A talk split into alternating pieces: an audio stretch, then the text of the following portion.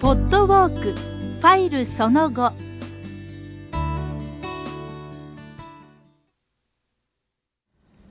さあ、えー、山田寺と出発しましょうね。えー、体どうですか？ちょっとほぐせましたですか？楽になりましたか？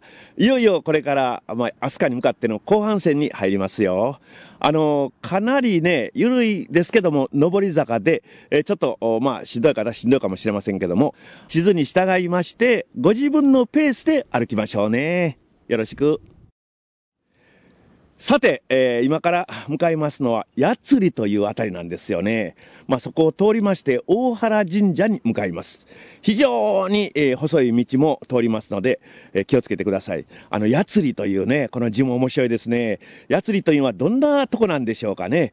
えー、その辺のところ、青山先生、上野先生の名解説です。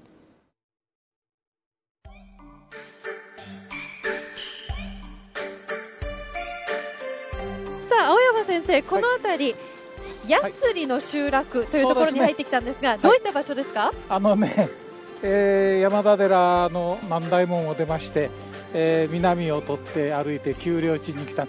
この辺りは飛鳥を訪れる方もあまりお歩きにあまりならない、えー、あの道だと思います。私たちが今まで歩いてきた道の中でも、ぐっとまた狭くなりまして、はい、一段と静かになりました、はい、であの矢釣りっていうのは数字の8っていうのと魚釣りを釣る蝶っていう字ですね、はい、あの釣ると書きますが矢釣山っていうのがありましてこの矢釣の山に対して飛鳥の方から見ると東の方に横たわる山なんですね、はい。えー、この矢釣の山っていうのはまああのこれから降りていく飛鳥の中心の真上ヶ原っていうあたりいわゆる宮殿が次々と建てられた場所から見ると、東の一番近景にあたる山ですで伝承によると、はい、あのこの八つのふもといわゆる大原の里っていうところが、えー、猪駒さんのご先祖が、えー、おられた、えー、場所だと。鎌足りの地ですか？そう、えー、という伝承地なんですね、えー、だからあの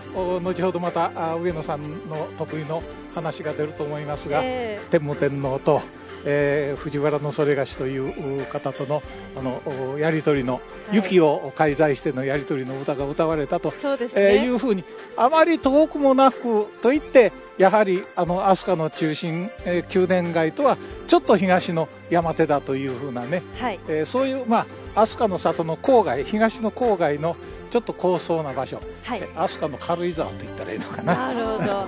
はい雪の話はですね後ほどまた大原神社で聞かせていただくとしまして上野先生、はい、あのやつりですね、はい、やつりの歌もたくさんあるんですよね。そうですね。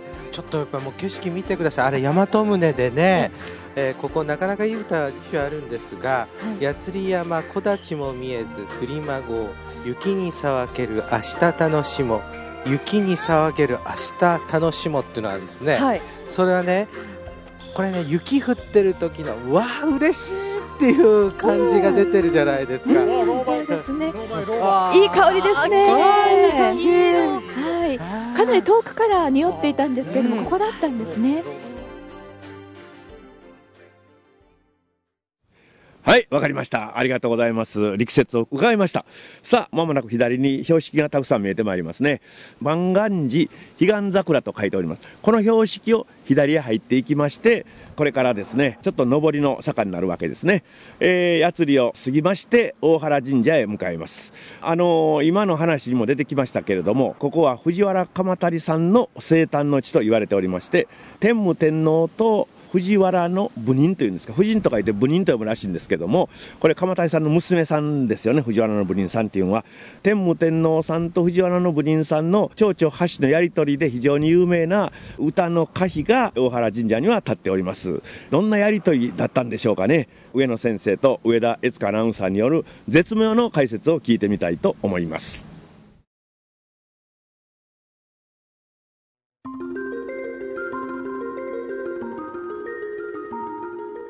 飛鳥という都はですね、はい、えー、この100年間約100年間なんですが、えー、あの日本の首都であった場所なんですよね。はいうんうん、でそこでですね、えー、この政治を取ったさまざまなその天皇という天皇いらっしゃるわけですけれども、はい、そんな中でですねえー夫婦喧嘩がですね、うん。万葉集に載っていると。え？ええそういうものもあるわけですね。は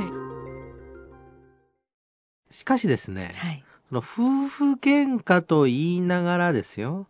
例えばよく新婚さんなどがですね、夫婦喧嘩したのよというふうに言ってうん話を聞いているとですね、はい。このよく聞いてみると、最後はのろおのろけになっているということもよくありますよね。仲いいから仲がいい喧嘩かすんなよっていうそうということありますよね。ええこれあの、この前ね、大喧嘩してね、はいどっちが愛しているかっていうのでね、喧嘩してね、私の方が愛してるわよっていうので喧嘩したわよとかね、そういうことありますよね。勝手にやっとき勝手にやっときってことありますよね。はい。そうするとね、ええこれもね、やっぱりね、夫婦喧嘩もね、はいああ、こういう時にね、こういう歌がね、飛び出すような夫婦だったらね、うん。いい夫婦だったのかというふうにですね、はい。まああ、思うことあると思うんですが、ええうん、そのですね、その夫婦喧嘩はですね、はい。えーこのお藤原の部人というですね、ええ。天皇のお難しい言い方ですよ、はい。妻の一人ですからね。妻の中の一人ですからね、はい。それとですね天武天皇ですね、うんうんとの間で交わされた歌があ万葉集に収載されているんですね。はい。もうこれだけ言ったらですね、ちょっとお詳しい方は、あもう上野先生待ってました。私はね、ラジオウォークね、アスカでね、この歌を聴かないとね、もうアスカに行った気がしないんですっていう方多いんですね。人気の歌ですね。そうなんです。はい。でね、あの、このラジオウォークアスカで何回かしたわけですけれどもえね、もうあまりにも有名な歌すぎてね、えはい。その解説などを飛ばしてしまうとですね、えー逆にですね、えいやいや、私はね、同じ解説だけれども聞きたいのよっていうね、うんうんそういう方も多い歌なんです。こういう歌なんですね。うん。はい。スメラミコと藤原の部人にたもう見歌一首。我が里に大雪降れり、大原の振り西里に降らまくは後。我が里に大雪降れり、大原の振り西里に降らまくは後。見てみますね。はい。えー、スメラミコと、これ天皇さんのことですね。えーこれは天武天皇。その天武天皇が藤原の部人に、えー賜った歌、うんお与えになった歌ですから、はいこれね、えーおそらくね、二人は別々のところにいて、はい。えーその歌を書いてですね、うん相手のところに送ったみたいなんですね。はい。で、そのね、天皇が、あこの藤原の部人に送った歌が、え我が里に大雪降れり、私の里にうん。大雪が降ったよ、というふうに言ってるわけですね。はい。えその大雪が降った。その大雪が降った後で、大原の振西里に降るのはね、うん。後だろうけど、この大原の振西里というのが、はい。妻の一人である藤原の部人が住んでいる場所なんですよ。ですから、はい私のところに雪が降ったけれども、うん。ええ。君のところに降るのは、はいずっと後だろうけど、先に雪がこちらは降ってるんだよって喜んでるわけですね。ちょっと自慢してるわけ自慢ですか？してるわけです。自慢してるわけです。はい。でこれはね、え調べてみますとねえ。、はい。じゃあね、このね、天皇がいたであろうですね、うん飛鳥清見原の宮と、ええ。この大原との間は1キロないんですよ。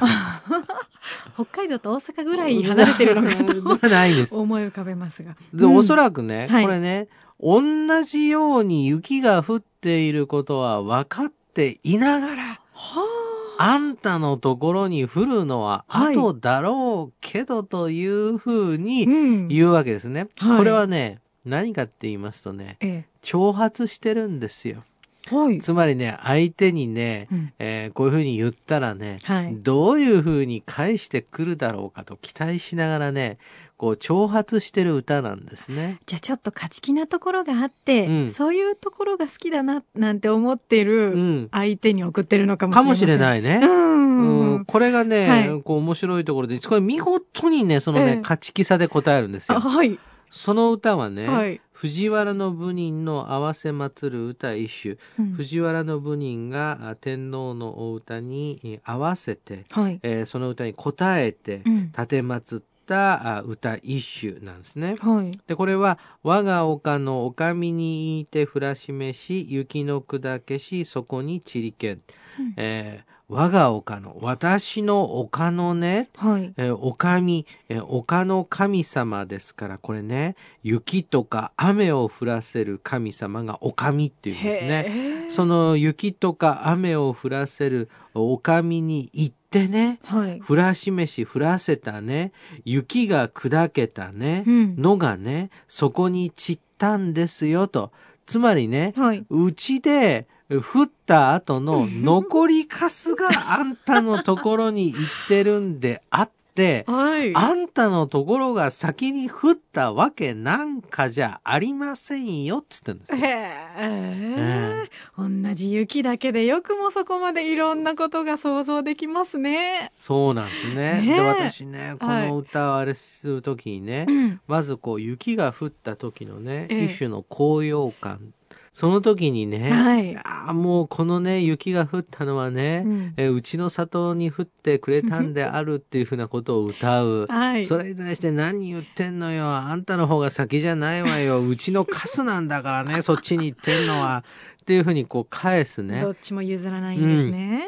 蝶々発しと言いますかね、ええ、こういうところがこのこの歌のね、はい、こう明るさでね、え、まあ、これがその飛鳥の都ので展開されたね、うん、この夫婦の歌としてね、はい、この明るさに人気があるし、うん、でまたそれが万葉の時代の一つのねなんかこう明るさを象徴していて、ファンが多いんですよね、これ読んだだけで2人はお似合いだったんだろうなと思いますしね、そうそうそうそう、うそういうようにね、はい、こう読んでいくとね、あの歌って問答で交わされている場合ね、はい、やっぱりその見事にその問答の間で形成されている、こう人間関係とかね、はい、そういうようなものをこう読み取っていくことができますよね。えーえー、やっぱりこれだけねなんかこうパーンとこう返せるってことはね、うん、これは仲が良かったんだろうなとこう思いますよね。はい、うん、あの他のやり取りも聞いてみたくなります。例えば雨が降った時は、どんな風に二人は喧嘩をするんだろうとか、晴れてる日はどうだろうとか。うんこのラジオウォークはね、ええ、これね雨にたたられる時もあるし雪にたたられる時もある。が降った時もありましたよね。もういろんなことがあるんですけどね、え、そのたんびにね、はい、私たちの先輩の犬飼隆先生はね、はい、雪が降ったら雪の歌が勉強できるからね、雨が降ったら雨の歌が勉強できるからね。っていうふうにこういうふうにあの言ってね、はい、こうみんなをこう励ましておられたんですね。歩いてたら雪も雨も怖くないんですよね。うん、体温まるそうなんです。そうなんです。はい、そんなことを思いながらですね、ええ、皆さんね、この歌を思い出しながら歩いてほしいと思います。はい、もう一度読んでおきます。我が里に大雪降れり、大原の降り西里に降らまくは後。我が里に大雪が降ったわい。大原の古びた里に降るのは後だろうけど。牧野に103番の歌をご紹介いたしました。はい、道歩いてましても、これぞ奈良っていうんですか、これぞ大和というような家があったり、切り通しのところで石垣がずっと積んだったりしまして、実に気持ちのいい道でしたですね。さあ、それでですね、先ほどから先生方の話を聞いておりますと、なんか不思議やったんは、昔の夫婦って別れて住んどったやなという感じですよね。夫婦の間の時間の共有する問題とか、なんか別れてながらもやっぱ愛し合ってる者同士の不思議な空間みたいなものを感じられるようないい話でございましたね。さあ、いよいよ、やつりの交差点参りました。ここでございますけど、やつりの交差点、信号のあたりに到着、皆さんなさったでしょうかここで左に曲がって、大原神社に向かうんですけれども、車がすごく通るですね、道なので、気をつけて歩いてほしいですね。交差点から5分ほど歩きますと、大原神社のそばの信号に着きます。では、ルート B のですね、僕の案内はここまでです。地図に沿って万葉文化館に着いたら、次はルート C の地図を用意していただきまして、ファイル6から再生してくださいね。えお時間のある方はぜひ万葉文化館を見学してから聞いてもらったらいいと思います。では、また後ほど。